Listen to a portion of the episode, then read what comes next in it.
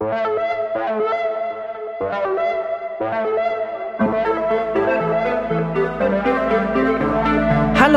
und herzlich willkommen zu Female Tech Talk.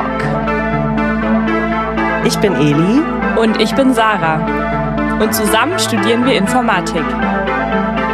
Gemeinsam werden wir in diesem Podcast mit Klischees aufräumen, davon erzählen, wie es ist, als Frau in der Informatik unterwegs zu sein und viele Fragezeichen in euren Köpfen lösen. Wir nehmen euch mit auf eine authentische, unterhaltsame und informative Reise durch unseren Studiengang. Damit ihr alle checkt, wie geil Informatik ist. Und los geht's mit Female Tech Talk. Hallo ihr Lieben, herzlich Hallo. willkommen zurück. Äh, ich bin Eli und mir gegenüber sitzt Sarah. Scheiße, das haben wir auch schon im Jingle. Aber hey, jetzt wisst ihr einfach nochmal zur ist noch Sicherheit, mal. wie wir heißen. Zur Wiederholung. Nee, machen wir nochmal neu, oder? Das war echt lustig. Okay, gut. Oder nochmal. Nee, alles gut. Wir lassen es dabei. Ähm, so, ja, äh, herzlich willkommen. Hier im Skript steht Weihnachtsstimmung verbreiten. Sarah, ich kann das nicht. Okay, ich, ich starte meinen Versuch, Leute. Es ist in drei Wochen ist Weihnachten, ne? Habt ihr eure Geschenke zusammen? Was war heute Morgen in eurem Adventskalender drin? Und heute, wo wir die Folge aufnehmen, ist sogar noch Nikolaus. Also wenn das nicht genug Weihnachtsstimmung ist, dann weiß ich auch nicht. Ähm, soll ich noch ein Weihnachtslied singen? Nee, das lassen wir lieber. Tut mir leid. Wobei ich muss sagen, ich habe tatsächlich äh, jetzt ein bisschen in so einem kleinen Weihnachtsanfall mir äh, neulich auch so Tannengrün gekauft und Uh. das erste Mal in meinem Leben äh, Weihnachtsdeko in meiner eigenen Wohnung zugelassen. Das heißt, äh, ich, ich werde auch älter und bürgerlicher. Ich bin noch nicht an dem Punkt, obwohl ich ein Kind habe, gibt es bei mir noch keine Weihnachtsdeko. Aber es gibt einen richtig geilen Ad Adventskalender bei uns. Das muss sein. Was für einer. Ach, selber gebastelt. Wow. Also wir sind ja zu dritt, also mein Kind, mein Mann und ich, und wir wechseln uns immer ab. Also man kriegt alle drei Tage ein Türchen. Das heißt, alle Und- drei Tage gibt es ein selbst gekrackeltes Bild. Nein! Ich meine mit selbst gebastelt, die, ähm, Die Eltern wechseln sich ab. Oder muss das Kind auch was mit rein? Nein, nein, nein. Also zusammen haben wir uns das für unser Kind überlegt und ich habe mir jeweils acht Sachen für meinen Freund überlegt und Okay. er acht Sachen für mich. Wir haben nichts gebastelt, das habe ich falsch ausgedrückt. Wir haben natürlich nur geile Scheiße da reingepackt. Okay, ja, schöne Idee. Aber jetzt zurück zur Informatik, Mhm. beziehungsweise erstmal noch zu meinen Hühnern und meinen Eiern. Mhm. Ich wurde zutiefst enttäuscht, weil äh, ich habe erfahren von Eli, dass in der Eierschachtel immer zehn Eier sind und nicht acht. Und dadurch mein toller Vergleich aus der letzten Folge mit den Bits und Bytes natürlich etwas hinkt, ähm, weil wie ihr noch wisst, ist ein Byte sind acht Bits. Ähm, aber egal, ich glaube einfach immer noch daran, dass bei uns früher die Eierschachteln acht Eier hatten, weil dann ist die Welt in Ordnung und es ist mir auch total egal. So, das wollte ich noch dazu sagen. Ja, ich glaube, früher war das auch so. Ich glaub Da auch. hatten die acht, waren dann nur acht Eier drin. Ja. Wo du sagst, erinnere ich mich auch. Ach, danke, Eli. Ja. Okay, dann hat, ist die Welt jetzt wieder in Ordnung. So. Ähm, vielleicht seid ihr ja schon im vorweihnacht vorweihnachtlichen Shoppingfieber und bestellt gerade irgendwelche schönen Dinge im Internet oder ihr müsst noch schnell den Zug buchen, damit ihr an Weihnachten zu eurer Family fahren könnt. Und das macht ihr dann wohl in dem Internet. Was ist denn dieses Internet eigentlich? Ist das etwa ein Rechnernetz, Eli? Das könnte durchaus sein. Und wenn ja, was ist eigentlich ein Rechnernetz? Das genau ist das Thema der heutigen Folge. Wir beschäftigen uns heute mit Rechnernetzen. Ähm, Das letzte Mal habt ihr sozusagen mit uns zusammen rausgefunden, wie ein einzelner Computer funktioniert in seinem Inneren.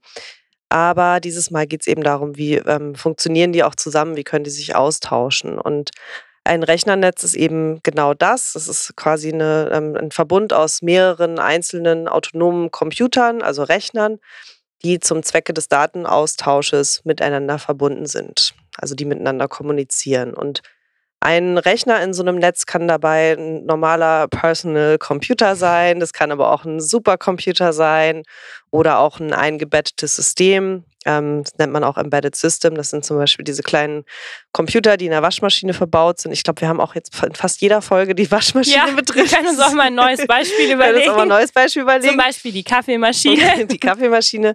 Genau. Aber ja, wenn ihr die Folge zur Rechnerarchitektur gehört habt, dann äh, habt ihr mit diesen Begriffen zum Beispiel Supercomputer oder Personal Computer habt ihr bestimmt schon mal gehört.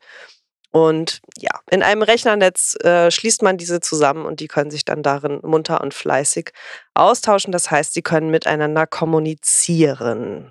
Genau, und wie ihr gerade jetzt bei Eli gehört habt, ist eben die Grundlage von Rechnernetzen die Kommunikation zwischen zwei oder zwischen verschiedenen Akteurinnen. Und bei Rechnernetzen, also unser Thema heute, interessiert man sich jetzt nicht mehr für die Kommunikation innerhalb eines Computers, sondern eben für die zwischen zwei oder auch mehreren Computern. Und zwei Computer, die miteinander kommunizieren wollen, werden als Hosts bezeichnet. Und da heute oft eine Kommunikation zwischen einem Server auf der einen Seite, also einem Computer, der durchgängig im Netz für viele Nutzerinnen verfügbar ist, und PCs, Laptops, Smartphones oder auch Waschmaschinen auf der anderen Seite stattfindet, unterscheidet man auch zwischen Server und Endgerät. Aber beide sind eben Hosts. Also bitte denkt daran, dass ein Computer nicht nur euer persönlicher Laptop sein muss. Und wenn ihr mehr dazu erfahren wollt, dann müsst ihr nochmal unsere letzte Folge zu Rechnerarchitektur hören. Also egal ob Supercomputer oder iPhone, ähm, alles können eben Host sein. Alle mhm. können eben Host sein. Und es gibt eine direkte und eine indirekte Kommunikation. Und bei der direkten Kommunikation können die Hosts eben direkt miteinander über einen festgelegten Kanal kommunizieren. Und es ist klar, wer mit wem kommuniziert. Die Hosts sind klar definiert und über welchen Weg das Signal übertragen wird. Das heißt, man benötigt keine Schnittstellen, die beide Kommunikationspartner ähm, kennen. Und so können sie sich auf beliebige Art und Weise können Nachrichten übertragen werden. Und dieses, mh, mm, diese direkte Kommunikation ist nur lokal einsetzbar. Ein Beispiel wäre zum Beispiel euer Computer und der Drucker, die sind mit einem USB-Kabel direkt verbunden. Es ist ganz klar, wie der Kommunikationsaustausch stattfindet. Und bei der indirekten Kommunikation sind die Hosts nicht direkt miteinander verbunden. Man benötigt dann Geräte, die die beiden Hosts verbinden und die Nachricht dann über das Netz weiterleiten. Das heißt, dass die Nachricht auch adressiert werden muss sonst weiß sie ja gar nicht, wo sie hin muss. Und ähm, wenn ich ein Paket mit Weihnachtsgeschenken verschicke, muss ich ja auch die Adresse draufschreiben, weil der Postbote oder die Postbotin sonst auch nicht weiß, was sie damit machen soll und wo sie das jetzt hinschicken soll. Genau, es sei denn, du äh, trägst das einfach ins Nebenzimmer und legst es da auf die, äh, äh, auf die Türschwelle, dann ist es eine direkte Kommunikation, genau, weil das ja. Äh, Paket direkt zugestellt werden kann oder ja. dass jemand dazwischen geschaltet sein ja. muss. Ja, und bei der Kommunikation in einem Netzwerk funktioniert es dann über die IP und die MAC-Adresse. Also wenn eben der, ähm, wenn es nicht die direkte Kommunikation ist. Und die IP-Adresse ist eine Adresse in Netzwerken und sie wird Geräten zugewiesen, die an das Netz angebunden sind und macht somit die Geräte adressierbar und erreichbar. Es gibt auch so eine Seite, ich, ich, ich packe den Link in die Show Notes, da kann man ähm, einfach eingeben, ähm, How is my IP oder mhm. irgendwie so. Und dann ähm, wird einem auch die IP-Adresse von seinem eigenen Rechner mhm. angezeigt. Könnt ihr dann mal nachschauen, wenn ihr wollt. Und dann gibt es noch die MAC-Adresse und das ist eine Hardware-Adresse der Netzwerkkarte im PC und sie ist einzigartig. Man könnte das so vergleichen, dass die IP-Adresse deine Adresse von zu Hause ist. Ähm, du kannst aber umziehen, somit kann die sich auch ändern. Und die MAC-Adresse ist dein Name. Wir gehen jetzt mal davon aus, dass du nicht heiratest oder deinen Namen ändern willst. Die ist einfach einzigartig im Endeffekt und ähm, ja, auf, für dich sozusagen unique. Ähm, das ist die MAC-Adresse. Und durch diese indirekte Verbindung, wenn wir uns jetzt vorstellen, ähm, es kommunizieren ganz viele Hosts gleichzeitig miteinander und es gibt PCs und Laptops und Waschmaschinen und Server und alles Mögliche, entsteht eben ein großes Netz aus verschiedenen Hosts. Und diese Hosts müssen ja irgendwie miteinander verbunden sein. Genau, die Hosts kommunizieren nicht über äh, nur Luft und Liebe. Das heißt, es braucht irgendwie noch äh, Gerätchen, die man irgendwie dazwischen schalten kann, um dieses Netz dann wirklich zu bauen. Und dafür ähm, gibt es natürlich auch sowas wie Kabel und äh, Funkübertragung und so weiter und so fort, aber tatsächlich ähm, vor allem auch die sogenannten Netzwerkkomponenten. Ähm, und äh, die für euch bekannteste habt ihr bestimmt alle zu Hause. Ähm, das ist nämlich der Router und der ist dafür zuständig, ähm, eure Internetverbindungen zu gewährleisten. Das heißt, mit eurem Router habt ihr eigentlich so einen Verteiler, der euch über die äh, lokalen Grenzen von eurem Netzwerk zu Hause hinweg mit der Außenwelt verbindet. Ähm, und dann gibt es eben neben dem Router aber auch noch sowas wie zum Beispiel Switches oder Hubs. Das sind so etwas, äh, in der Regel etwas kleinere Geräte, die sozusagen nur innerhalb des lokalen Netzes funktionieren und da sozusagen weiterleiten. Das ist, könnte man sagen, ich weiß nicht, vielleicht so ein bisschen wie so ein Wegweiser-Funktion oder, äh, weiß nicht, VerkehrspolizistInnen, die äh, den Verkehr regeln müssen und die halt dann einen durchwinken und irgendwo hinschicken. Ähm, so kann man sich diese, genau, Netzwerkkomponenten auch so ein bisschen vorstellen. Die regeln quasi den Verkehr im Netz. Mhm. Ja, jetzt haben wir schon ähm, was von Hosts gehört, was von direkter und indirekter Kommunikation und tatsächlich ähm, reicht uns das eigentlich schon aus, um jetzt dann wirklich nochmal das Netzwerk zu definieren. Ein Netzwerk ist nämlich eine Gruppe von Hosts, die über eine indirekte Verbindung miteinander kommunizieren. Und das kleinste Netzwerk besteht aus zwei Computern. Ist logisch, einer alleine wäre zu klein, der kann sich zwar mit sich selber unterhalten, aber das ist dann eben kein Netzwerk, weil da keine Kommunikation stattfindet. Aber ab zwei Computern kann man eigentlich schon von einem Netzwerk sprechen. Die meisten Netzwerke, das ist euch sicherlich auch klar, wenn ihr zum Beispiel ans Internet denkt, sind aber viel, viel größer als einfach nur zwei Rechner. Ähm, was wir jetzt aber noch gar nicht so richtig erklärt haben, ist die Frage, warum macht man sowas überhaupt? Also warum ist man auf die Idee gekommen, Computer miteinander zu verbinden. Für uns ist es heutzutage so selbstverständlich, dass wir die ganze Zeit Netzwerke nutzen, dass wir da vielleicht auch gar nicht mehr drüber nachdenken. Aber ähm, diese Frage ist tatsächlich, äh, ja, macht Sinn, sich die zu stellen, um zu verstehen, wozu man Netzwerke benutzt. Und der Hauptzweck ist natürlich einfach eine Plattform zu schaffen, um Daten auszutauschen und auch zusammen Ressourcen nutzen zu können. Das heißt zum Beispiel, wenn man in einem Büro sitzt und äh, jeder Arbeitsplatz seinen eigenen Computer hat, dann ist das einerseits cool, weil äh, jeder hat sein eigenes Arbeitsgerät. Aber wenn diese Rechner nicht vernetzt sind, dann ähm, kann es unter Umständen sehr umständlich werden, dass das Team zusammen an einem Projekt arbeitet, weil dann eben ne, also irgendein Do Dokument nur auf einem Rechner verfügbar ist, die andere Person kann da nicht drauf zugreifen. Ähm, das macht das Arbeiten eben sehr mühselig. Ähm, das heißt, wir wollen sozusagen eigentlich diese Daten miteinander teilen und alle, allen die Möglichkeit geben, darauf zuzugreifen. Ähm, das gleiche gilt zum Beispiel auch für Software. Auch da wäre es blöd, wenn es irgendwie nur auf dem einen Computer das Schreibprogramm gibt. Und äh, ist jetzt ein bisschen, das kann man natürlich auch separat auf einzelnen Rechnern installieren, aber nur so als Beispiel. Und ähm, zum Beispiel noch was zu, als Beispiel für Ressourcen. Ähm, in den meisten Büros gibt es ja jetzt nicht für jeden Computer einen eigenen Drucker, sondern es gibt einen großen Drucker für mehrere Menschen. Und ähm, wenn wir jetzt kein Netzwerk haben, dann müssten wir jeden einzelnen Rechner, wirklich über die direkte Verbindung mit diesem Drucker verbinden. Das mag zu Hause noch funktionieren mit einem USB-Kabel, aber in einem Büro, wenn man sich das vorstellt, äh, wäre das sehr aufwendig und auch umständlich, wenn da überall diese ganzen langen Kabel langlaufen würden. Und das Schöne ist eben, ein Netzwerk erlaubt uns, dass wir über dieses Netz auf diesen Computer, über diese Ressource gemeinsam zugreifen können. Und ähm, ja, das ist sozusagen einer der Hauptzwecke von Netzwerken, gemeinsame Nutzung von Daten und von Ressourcen? ähm, bei Drucker, ich weiß nicht, fällt mir einfach immer ein, wenn ich dieses Wort höre. Ich hatte, glaube ich, noch nie einen Drucker, der funktioniert hat. Ich weiß nicht, ob das nur bei mir so ist, aber ich habe gefühlt, Drucker sind immer kaputt. Ernsthaft? Ja. Ich habe also einen zu Hause. Du hast einen zu Hause? Ja. Eli, das macht dich, Chillig. sorry, nochmal fünf Jahre älter. Wieso? Wer hat denn heutzutage noch einen Drucker zu Hause? Ich. Also viele Leute, die ich kenne. Ich, also ich druck gerne, also ich, ich, lese gerne Texte auf Papier, deswegen drucke ich sie du manchmal Du druckst ja auch wirklich dann so Sachen manchmal aus? Manchmal schon, ja. Geil, okay. Dann, naja. okay, Eli hat Früher musste man ja noch so Briefe schreiben. Also man muss ja, vor allem für so Verwaltungssachen, muss ich halt manchmal Sachen ausdrucken und irgendwo unterschreiben und irgendwo hinschicken. Ja, okay. Also Leute, falls ihr keinen Drucker habt oder eurer nicht funktioniert, dann könnt ihr euch bei Eli melden. Sie hat einen funktionierenden Drucker. Es würde mich wirklich interessieren, ob es einen wirklich alt macht, wenn man einen eigenen Drucker zu Hause hat. Definitiv. Da werden wir viele Leute zustimmen. ich bin gespannt auf euer Feedback. Wenn ihr das hört, dann äh, springt mir bitte bei. Aber ähm, ja, ich äh, verstecke mich nicht. Ich habe einen Drucker zu Hause. Mein Name ist Eli, ich gebe es zu. Ähm, ja, schöne Ablenkung, aber Sorry. kehren wir nochmal zurück zum Netzwerk. Ja. Ähm, was man nämlich auch noch dazu ähm, sagen kann, ist, dass man Netzwerke eigentlich grob in zwei Architekturen aufteilen kann. Also ne, erstmal ist das natürlich, kann man sich vorstellen, das sind wieder Knoten und Kanten. Das kennt ihr ja schon aus der Folge zu grundlegende Konzepte der Informatik. Das heißt, wir haben verschiedene Hosts, die sind irgendwie alle miteinander verbunden.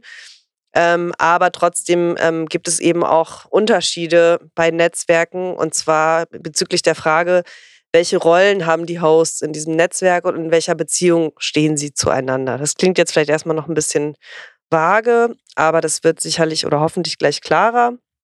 Mm, das klassische Modell ist das sogenannte Client-Server-Modell. Das ist sozusagen ein Konzept, ähm, wo es einen zentralen, eine zentrale Schaltstelle gibt und die nennt man eben den Server. Und der Server ist ähm, mit den anderen Geräten, mit den anderen Hosts verbunden, die als Client bezeichnet werden. Ähm, und genau, das heißt eigentlich, dass, dass du einen Rechner oder eine Instanz hast, die eigentlich dafür zuständig ist, die anderen die ganze Zeit mit, sage ich jetzt mal, Dienstleistungen zu versorgen. Also die Clients wollen irgendwas vom Server, die fragen den an, das heißt dann auch Request äh, in der Netzwerksprache. Und der Server wertet diese Anfrage dann aus und schickt dann irgendwas zurück. Das nennt man auch Response. Ähm, das heißt sozusagen, es ist eigentlich immer so, geht immer vom Client aus. Der Client wendet sich an den Server und sagt: Hier, gib mir mal bitte die, das Geburtsdatum von Sarah. Ähm, und dann äh, ne, kommt es beim Server an, der guckt nach, ja, darf die Person das überhaupt wissen? Ja, sucht das dann in der Datenbank raus und schickt dann das Geburtsdatum von Sarah zum Beispiel zurück an den Client. So, das ist so das klassische Modell. Es gibt aber eben auch äh, das sogenannte Peer-to-Peer-Modell. Ähm, das schadet auch nicht, das mal gehört zu haben. Und zwar ist da das Netzwerk so aufgebaut, dass eigentlich alle Teilnehmer in diesem Netzwerk untereinander gleichberechtigt äh, organisiert sind. Das heißt, es gibt eben nicht den einen Computer, der alles regelt und die anderen bekommen sozusagen ihre Anfragen schön beantwortet, sondern jeder Rechner kann sozusagen auch Services anbieten. Ich kann theoretisch jeden anderen Rechner nach dem Geburtsdatum von Sarah fragen und jeder andere Rechner kann mich aber auch fragen. Und im besten Fall kann ich diese Frage dann auch beantwortet. Das heißt auch, dass die Daten nicht alle auf einem Server liegen, sondern dezentral organisiert und verteilt sind. Falls euch interessiert, ich habe Ende November Geburtstag, aber ich verrate nicht genau wann. Das, äh, genau, das Geburtstagsmotiv wird sich hoffentlich auch noch durch weitere, also wir haben Waschmaschine 01 und Sarahs Geburtstag. Das sind Stimmt, so die schönen, die schönen und beruhigenden Konstanten bei Female Tech Talk. ähm, das ist doch auch schön, wenn man in diesen Zeiten noch was hat, woran man sich festhalten kann. Ja, Genau, und das ist halt, also wie ihr euch vielleicht schon denken könnt, um es noch ganz kurz ähm, abzuschließen, so ein Peer-to-Peer-Modell hat schon auch einige Vorteile gegenüber so diesen herkömmlichen kleinen Serveransätzen. Ähm, wenn ich nämlich zum Beispiel den in einem kleinen Servernetzwerk den Server lahmlege, den angreife, hacke und platt mache, dann funktioniert da halt gerade mal gar nichts mehr. In einem Peer-to-Peer-Modell ist jetzt der Ausfall von einem einzelnen Rechner nicht unbedingt so das Problem, weil alle anderen sind ja auch in der Lage, sozusagen ähm, Anfragen zu beantworten.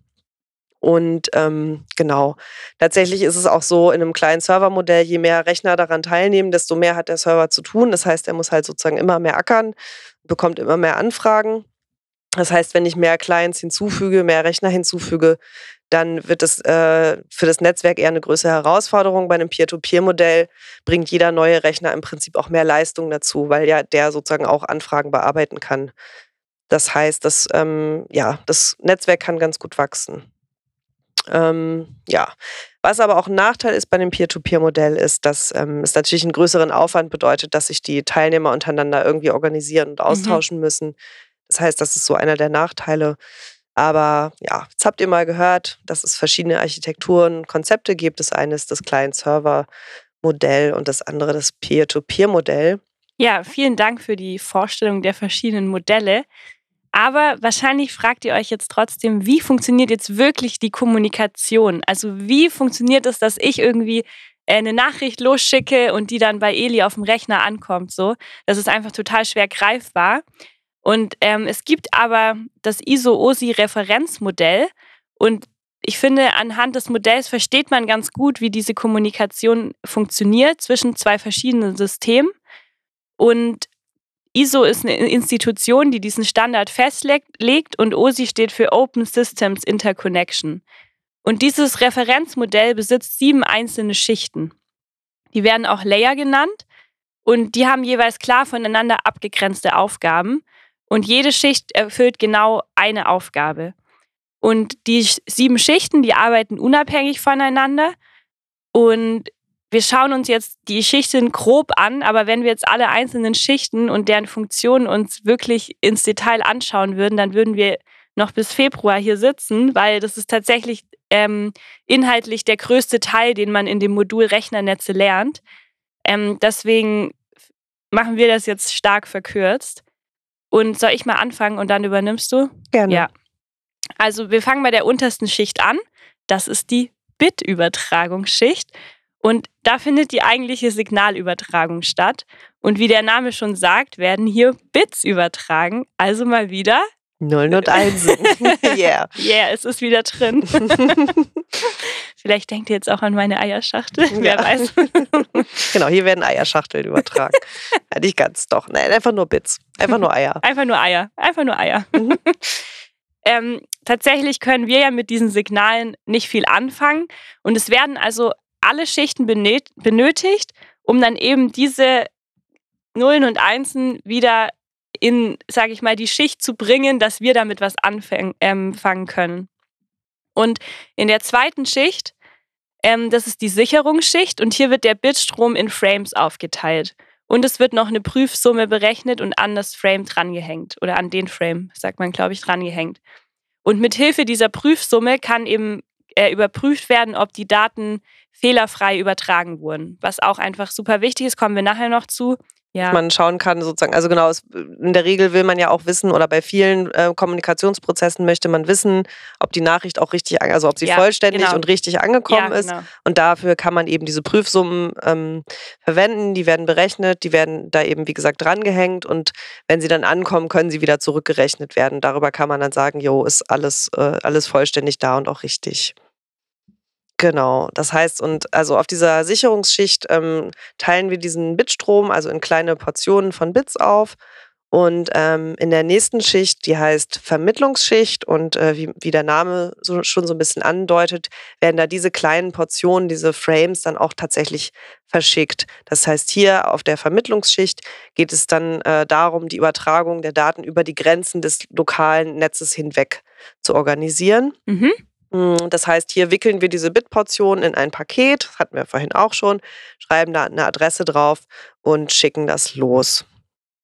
Ja, und ähm, für das Verschicken von den Daten brauchen wir Routing. Und wir hatten, ach so, es kommt noch.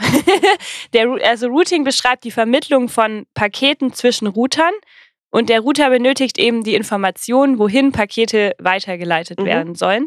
Und dafür gibt es sogenannte Routing-Tabellen.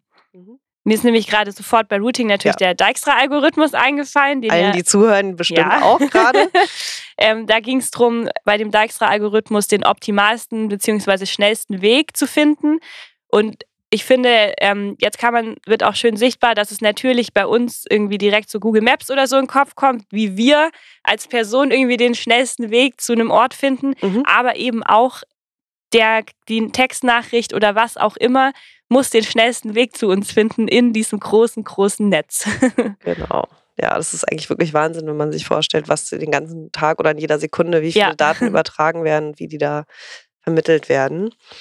Genau, das heißt, wenn wir, wenn wir gut geroutet haben, dann ähm, kommen wir irgendwie auch beim Host an und landen auf der nächsten Schicht, der sogenannten Transportschicht.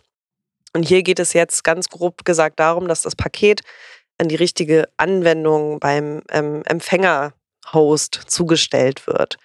Und ähm, weil wir wollen ja in der Regel auch, ne, das, also in aller oder oft ist es ja so, dass da zum Beispiel eine E-Mail soll dann im E-Mail-Postfach landen und so weiter und so fort.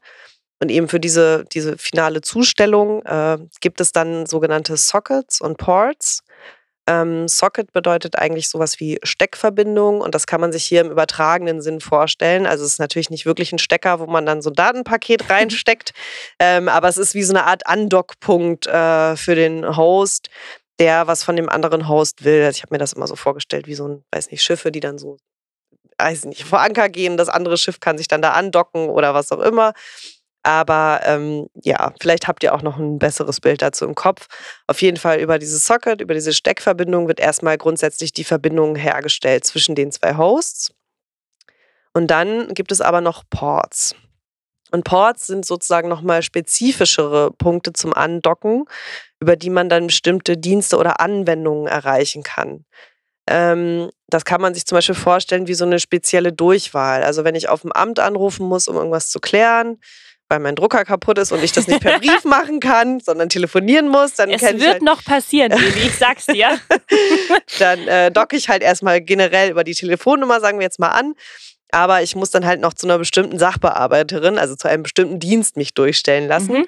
Und das mache ich eben durch die Durchwahl hinter der Telefonnummer. Also hinten dran ne, mit dem Bindestrich und dann ist da die Durchwahl.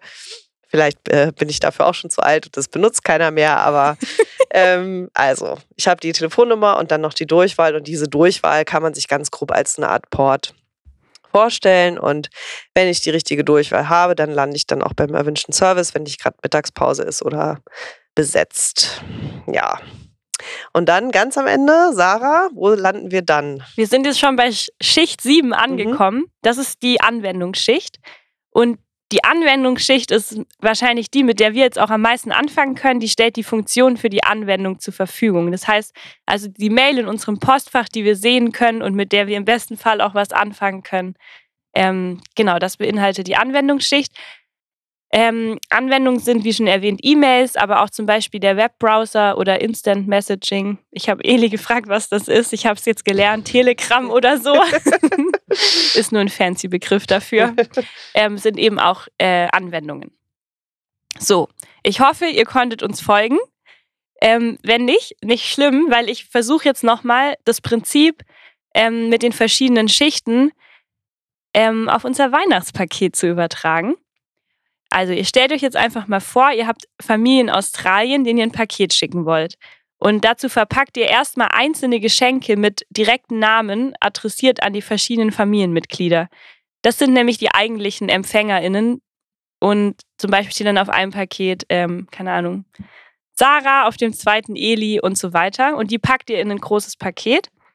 Ähm, aber bis eben alle Familienmitglieder ihr Geschenk in den Händen halten können, muss noch einiges passieren, weil das Paket ist ja im Moment noch ähm, bei euch.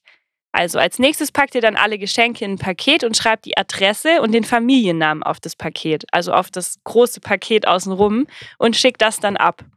Und die Post als Dienst weiß also nur, an welche Familie das Paket geht, aber nicht mehr, für wen es Geschenke gibt und das geht sie ja auch nichts an. Vielleicht kriege ich ja auch zwei und Eli keins. das ist aber auch fies heute. Na, sorry. ähm, die Post packt also alle Pakete, die nach Australien gehen sollen, in einen großen Container, schreibt Australien drauf und übergibt es dann in ein Logistikunternehmen. Das ist sozusagen der nächste Service.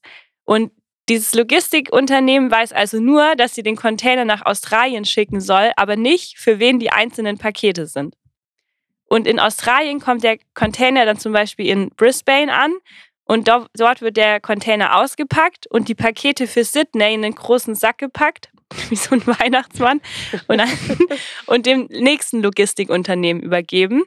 Und dieses weiß jetzt nur, dass der Postsack nach Sydney soll, hat aber noch keine weiteren Infos über den genaueren Inhalt in diesem Sack. Und das Logistikunternehmen liefert dann den Postsack bei der Hauptpoststelle in Sydney ab und dort übernimmt dann wieder die dortige Post und sendet das Paket an das Postamt, das für die Adresse zuständig ist. Und die Post benötigt also die Adressinformationen, die auf dem Paket steht. Und der Postbote oder die Postbotin, die bringt dann das Paket zur Familie. Und ein Familienmitglied packt dann das Paket aus und verteilt die einzelnen Geschenke an die Familienmitglieder. Und hier ist nur die Adresse ähm, in diesem Fall der Name wichtig und nicht der Inhalt des Geschenks. Und so ähnlich arbeitet das ISO-OSI-Modell eben auch bei der Nachrichtenübertragung ähm, die, verschiedenen Schichten, die verschiedenen Schichten ab. Genau. Ich vielleicht, ähm, ich muss noch kurz was nachschieben für diejenigen von euch, die gerade mitgezählt haben bei den Schichten. Oh oh. Äh, nein, nein, nee, alles gut. Ähm, aber es ist tatsächlich so, dass die ähm, fünfte, sechste und siebte Schicht eigentlich immer zusammengefasst werden. Also wenn ihr mitgezählt habt, wir sind quasi gesprungen von der Transportschicht zur siebten Schicht. Das ist aber bewusst so, weil in dem OSI-Modell diese drei Schichten eben in der Regel zusammengefasst behandelt werden. Das ist die ähm, Kommunikationssteuerungsschicht, die fünfte, die Datendarstellungsschicht und die Anwendungsschicht. Deswegen mhm. wundert euch nicht, falls es euch aufgefallen ist, seid ihr sehr aufmerksame Hörerin, aber ähm, genau, nur um da Konfusion ja. vorzubeugen. Sehr schön. genau, und ansonsten denkt immer gerne an äh, die Post und an Weihnachtspakete und Container, die nach Australien geschickt werden, ähm, wenn ihr die grundlegende Kommunikation verstehen wollt. Genau, ganz so einfach ist es dann aber doch nicht. Ähm, wir brauchen nämlich noch mehr. Ähm, und zwar etwas, was äh, sehr relevant ist im, im, Bereich Netzwerke. Das sind die sogenannten Protokolle. Und das gibt eigentlich für fast alle Schichten in diesem OSI-Modell äh, noch einzelne Protokolle. Was kann man sich darunter vorstellen? Ähm, Protokolle sind quasi eigentlich sowas wie Vorschriften oder Regeln, wie die Kommunikation auf dieser jeweiligen Schicht zwischen den Hosts abzulaufen hat. Das ist auch tatsächlich wichtig und macht total Sinn, weil sich die Hosts ja nicht kennen. Also es können ja hunderte, tausende, viele, viele, viele Hosts in so einem Netzwerk sein. Die kennen sich nicht alle und äh, die haben zum Beispiel vielleicht auch unterschiedliche Betriebssysteme. Das heißt, die sprechen vielleicht nicht unbedingt alle sozusagen die gleiche Sprache. Aber mit diesem Protokoll, das eben festlegt, wie sie miteinander kommunizieren und das eben auch alle Hosts kennen, können sie trotzdem sich austauschen. Mm, und mit so einem Protokoll wird zum Beispiel festgelegt, wie genau eine Verbindung zwischen zwei Hosts aufgebaut wird. Das nennt man dann den sogenannten Handshake. Ähm, oder auch zum Beispiel, wie viele Zustellversuche es geben soll. Also ob ein Datenpaket zum Beispiel nur einmal verschickt wird und dann äh, entweder ist es angekommen oder es ist verloren oder ob es mehrfach Versuche geben soll, um mhm. das zuzustellen. Ähm, zum Beispiel auch, das hatten wir vorhin schon, ähm, wie überprüft wird oder ob überhaupt überprüft wird, ob das Datenpaket korrekt und vollständig angekommen wird, zum Beispiel noch mit einer Prüfsumme. Mm.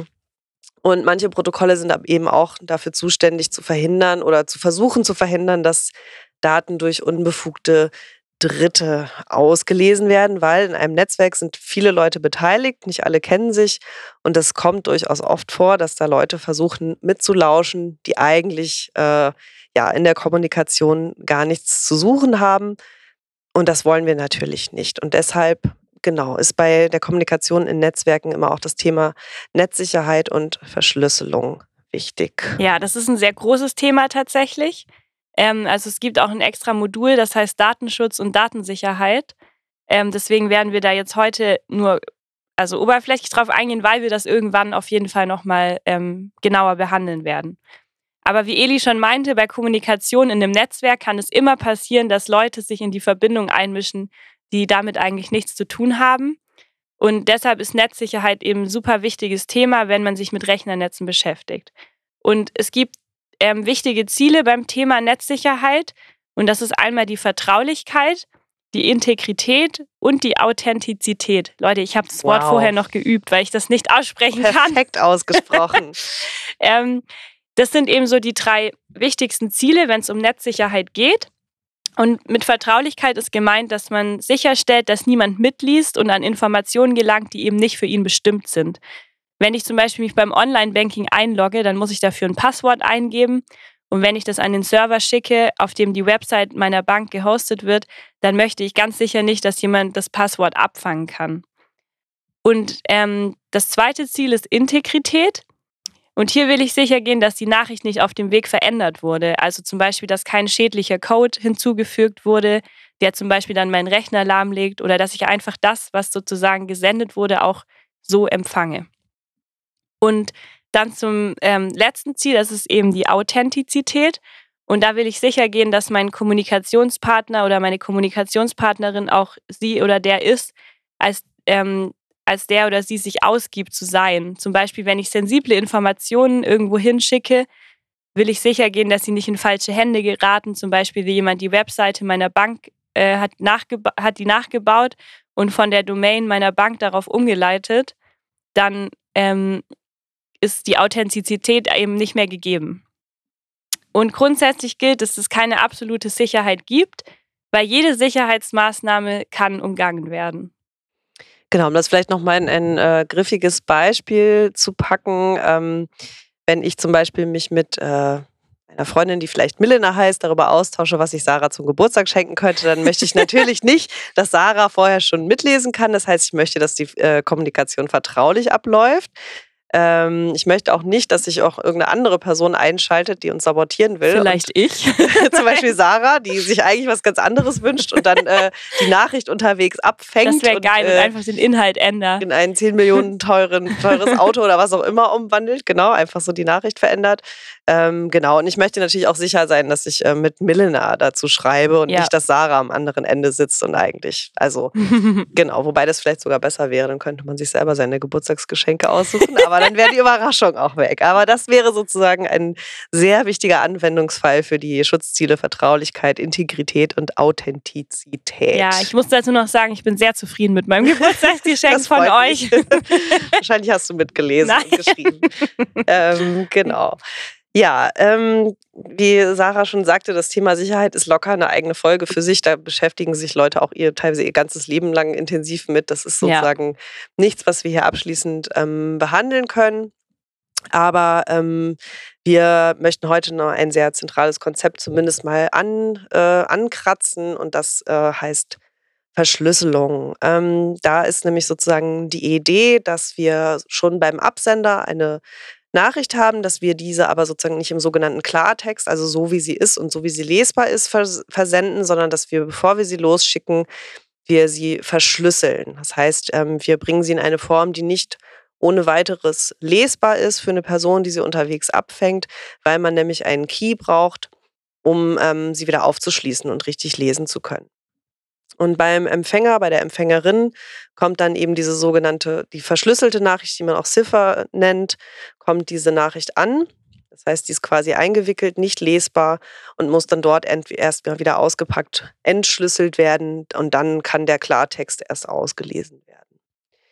Ähm, Dabei ist aber natürlich sozusagen die Herausforderung, wie kommen beide Kommunikationspartner an den gleichen Schlüssel und auch so, dass niemand anders auch an diesen Schlüssel gelangt. Ähm, das heißt, das ist sozusagen immer die Frage, auch bei Netzwerkkommunikation, wie, wie gewährleistet man diesen sicheren Schlüsselaustausch. Ähm, ja, genau. Und das, ähm, was wir jetzt gerade besprochen haben, ähm, nennt man symmetrische Verschlüsselung. Das heißt, beide Kommunikationspartner haben den gleichen Schlüssel. Mit diesem Schlüssel können sie die Nachricht sowohl verschlüsseln als auch entschlüsseln. Also als Beispiel, wir haben hier einen Koffer, da sind unsere Podcast-Mikros drin und Sarah und ich kennen beide den Zahlencode und können den also beide öffnen. Wir haben unsere Mikros nicht wirklich weggesperrt, aber naja, wenn wir, wenn ja, wir es hätten. So, sie sind richtig geil, aber ja. sie sind auch, die sind noch nicht mit Gold überzogen, deswegen. Aber stellen wir uns das vor. Also wir haben, wir kennen beide den Zahlencode. Der große Nachteil ähm, ist aber, sobald irgendeine andere Person diesen Zahlencode rausfindet, ähm, kann auch sie den Ko Koffer einfach aufmachen. Unsere Mikros sind weg und wir können keinen Podcast mehr aufnehmen, was tatsächlich Weltuntergang wäre. Zum Klick gibt es ja noch die asymmetrische genau. Verschlüsselung. Es gibt noch die asymmetrische Verschlüsselung und hier, das ist ein bisschen komplizierter, ähm, gibt es einen Public und einen Private Key, also einen öffentlichen und einen privaten Schlüssel. Genau, und da verwendet man eben für das Verschlüsseln den öffentlichen Schlüssel. Also ähm, wir stellen uns mal vor, dass äh, ich äh, zum Beispiel Sarah eine Nachricht schicken möchte und ähm, dafür nehme ich dann den öffentlichen Schlüssel von Sarah und verschlüssele damit die Nachricht Hallo Sarah und schicke diese verschlüsselte Nachricht los. Bei Sarah kommt diese Nachricht dann an und Sarah kann dann mit ihrem privaten Schlüssel, der zusammen mit dem öffentlichen Schlüssel generiert wurde, also dieser private und öffentliche Schlüssel hängen quasi miteinander zusammen, kann dann nur Sarah diese Nachricht wieder aufschließen. Das ist ganz schön crazy. Das ist ganz schön crazy. Also nur dadurch, dass ich Sarahs, Sarahs öffentlicher Schlüssel ist bekannt, ähm, den gibt sie mir, dadurch kann ich es verschlüsseln und aber nur Sarah kommt da dann auch wirklich wieder ran. Das heißt, es ist gar kein Problem, diesen einen Schlüssel öffentlich zugänglich zu machen, weil nur Sarah diesen anderen Schlüssel mhm. besitzt. Mhm. Ja, also das ist sozusagen der Witz daran. Ähm, wir müssen keine Schlüssel mehr hin und her tauschen, die nicht abgefangen werden dürfen, aber abgefangen werden können, sondern das ist, wie gesagt, gar kein Problem. Der öffentliche Schlüssel kann relativ entspannt getauscht werden. Ähm, und dadurch, dass der private Schlüssel immer bei Sarah liegen bleibt und nie verschickt werden muss, mhm. ähm, ist es sozusagen ist sicherer. Ist das eine sichere Sache? Sicherer, Sicherer. zumindest. Ähm, also es gibt keine hundertprozentige Sicherheit, aber ja, genau. Ja. Ja, am Anfang der Folge haben wir euch ja gefragt, ob ihr schon wild am äh, Weihnachtsshoppen seid. Und zwar in einem der bekanntesten Rechnernetze, nämlich das Internet. Und tatsächlich ist das Internet eigentlich ein Netz aus Netzen. Das heißt, es schließt ganz viele Subnetze weltweit zusammen und wir können darin rumflitzen und wilde Dinge tun.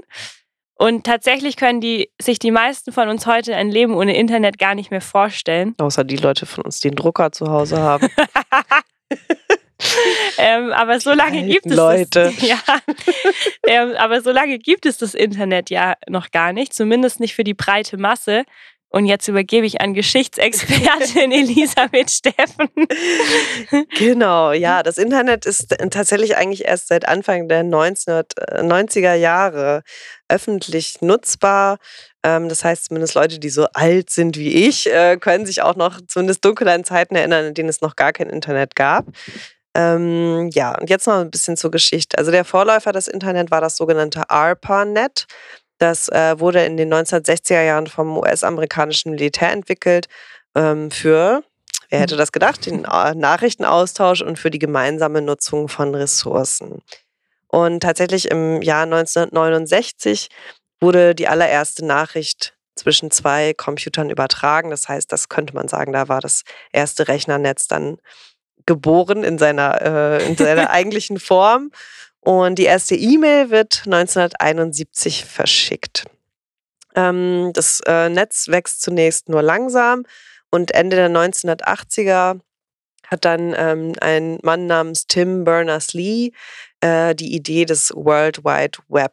Und da hat er zum Beispiel auch schon so, ähm, ja, in diesem Konzept hat er auch schon sowas entwickelt wie zum Beispiel URLs, ähm, also ja, so menschenlesbare Adressen oder genau dieses Schema, aus dem sich Adressen im Internet zusammensetzen. Er hatte die Idee zu einem Browser, also über so, dass man über so ein Interface ähm, dieses Netz auch nutzen kann und auch äh, Verlinkungen zwischen Seiten. Das wurde alles sozusagen Ende der 19, 1980er Jahre von Tim Berners-Lee entwickelt und vorgestellt. Und ähm, 1990 ähm, wurde das Internet dann tatsächlich für alle freigegeben und ist seitdem öffentlich zugänglich, zumindest in den meisten Teilen der Welt. Und ähm, ganz am Anfang, vielleicht erinnern sich da auch einige von euch dran, ähm, hat man sich über so ein Modem da eingewählt. Alles war wahnsinnig langsam. Es gab so äh, CD-ROMs mit Internetguthaben drauf, wo man dann wieder so ein paar Minuten hatte. Ähm, das waren so also meine allerersten Steps ins Internet. Ähm, genau, so fing das an und ähm, irgendwann kamen dann schließlich auch noch Suchmaschinen dazu. Auch das gab es nicht von Anfang an und ähm, ist auch eine ganz spannende Geschichte, wie sich das entwickelt hat. Ähm, genau. Und ja, mittlerweile tatsächlich auch sowas wie Social Media, soziale Netzwerke sind in den letzten Jahren entstanden, ähm, haben unsere Welt auch nochmal wahnsinnig krass verändert und bauen natürlich auch total auf dem Netz auf. Jetzt habe ich aber, genau, jetzt selber schon angefangen zu plaudern, wie meine ersten Interneterfahrungen waren. Dann habe ich dich übersprungen, Sarah. Wie war es bei dir? Ja, ich kann mich einfach ich kann mich gar nicht an so viel erinnern, aber ich weiß, dass es, ähm, dass man immer extrem schnell sein musste, weil es sehr teuer war.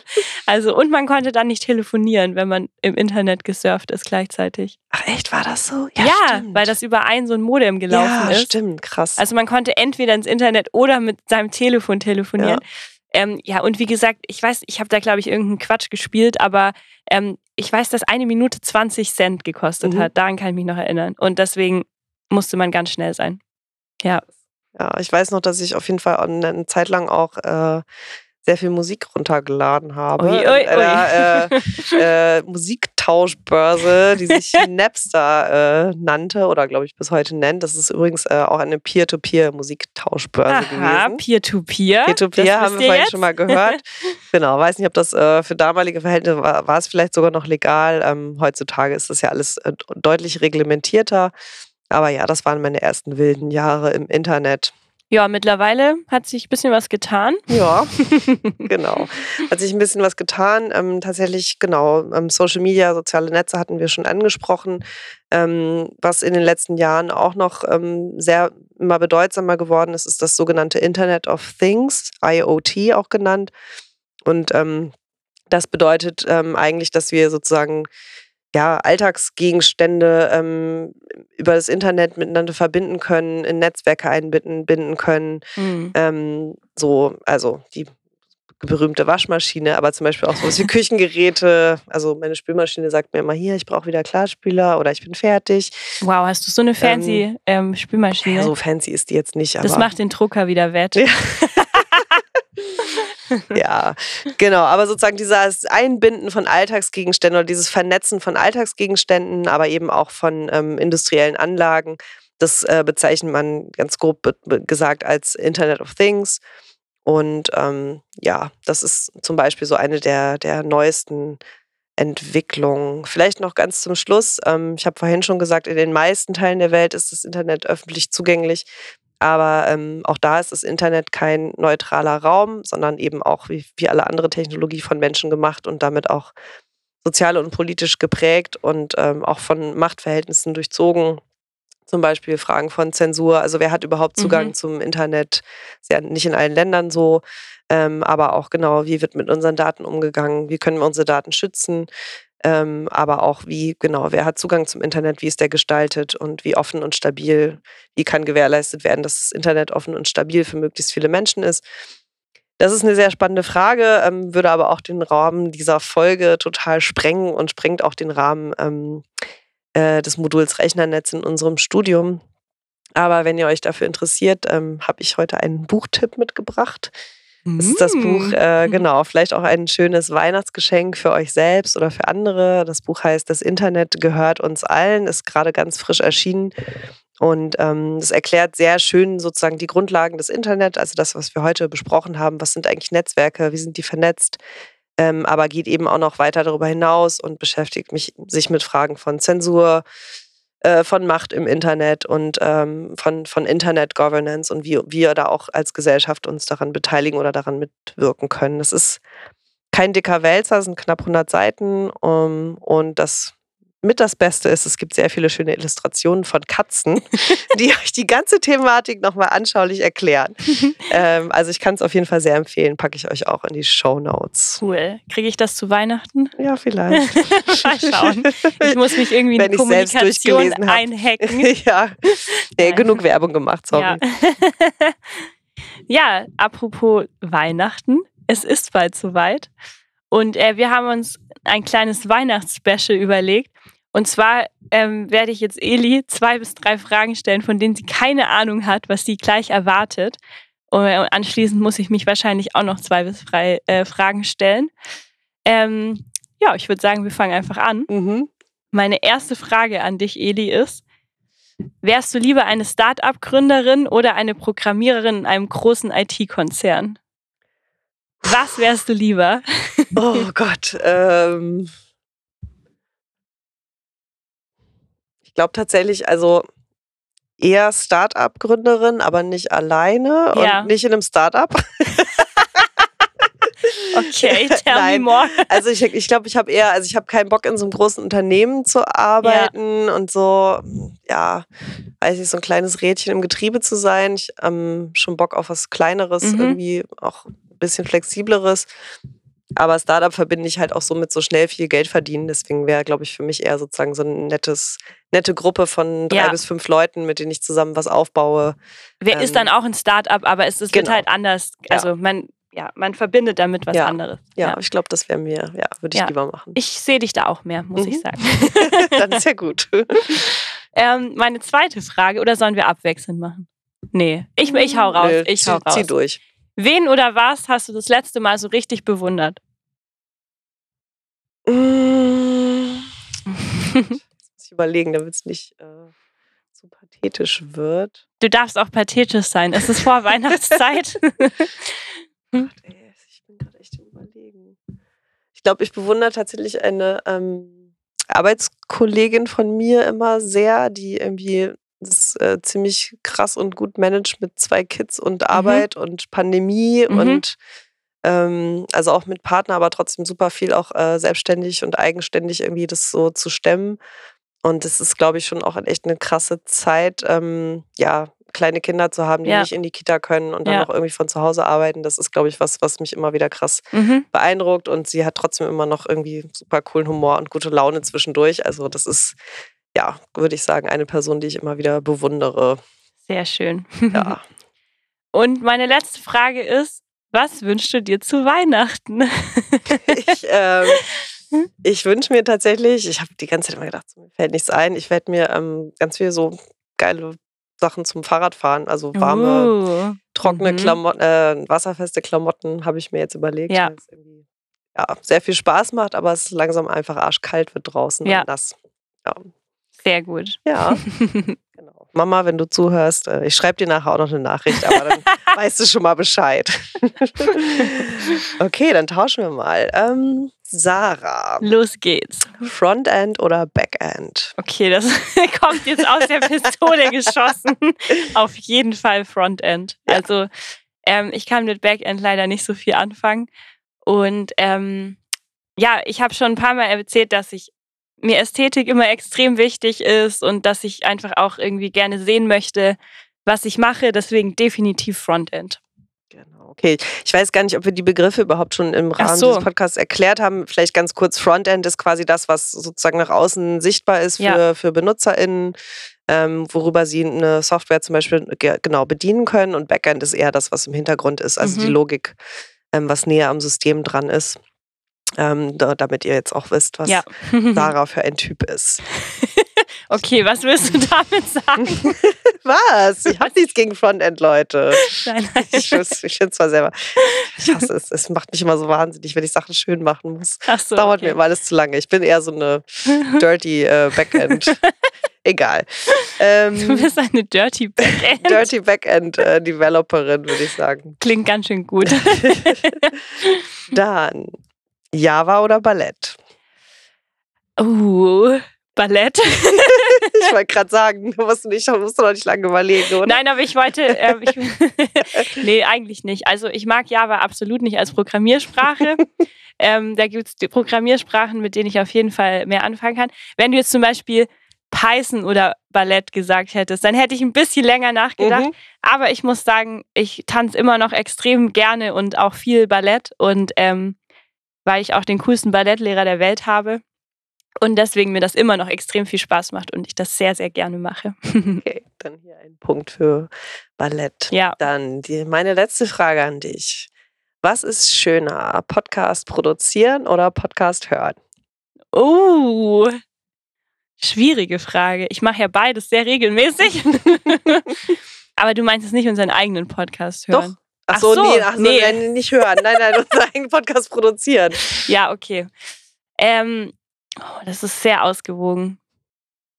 Hm, muss ich mich entscheiden? Nein, musst du. Nein.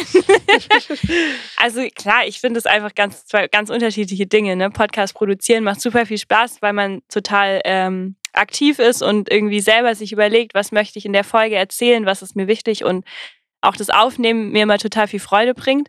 Aber Podcast hören ist schon auch geil, wenn man sich einfach zurücklehnen kann und entspannen kann und sich volllabern lassen kann von tollen Leuten. Beides Voll. gut. Ja. Stichwort Entspannung. Ähm, wir verabschieden uns jetzt von euch in eine kleine Winterpause, weil wir Bock haben, entspannte Zeit mit unserer Family und lieben Menschen zu verbringen. Ja, Deswegen ähm, sehen wir uns ab, äh, hören wir uns ab Anfang Januar erst wieder. Ich sage euch Leute, nächstes Jahr geht's richtig ab. Geht's richtig ab. Ähm, ja, wir haben tatsächlich äh, in der ersten Folge im neuen Jahr einen very special Guest bei uns. Da könnt ihr gespannt sein. Sollen wir schon verraten? Nein. Nein, wir, wir lassen es ein bisschen spannend. Ähm, und ja, das war viel mehr Tech Talk mit Eli. und Sarah. Wir wünschen euch einen gutes, guten Start ins neue Jahr. Tschüssi! Macht's gut.